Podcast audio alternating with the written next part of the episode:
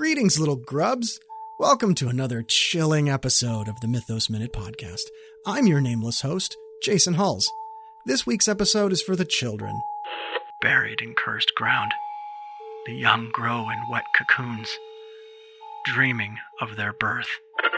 Remember Sam, the slug that lives in my wall? He's from episode 1. He much prefers living in my wall than rooting around in cursed ground, don't you, Sam? Now, if I can just get you to pay rent.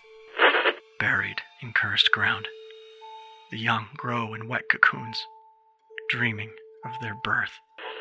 Life, it's a funny thing.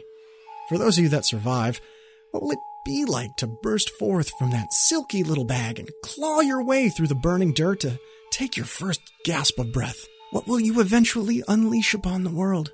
Just know that no matter what form you take, your gene donors will be proud of you.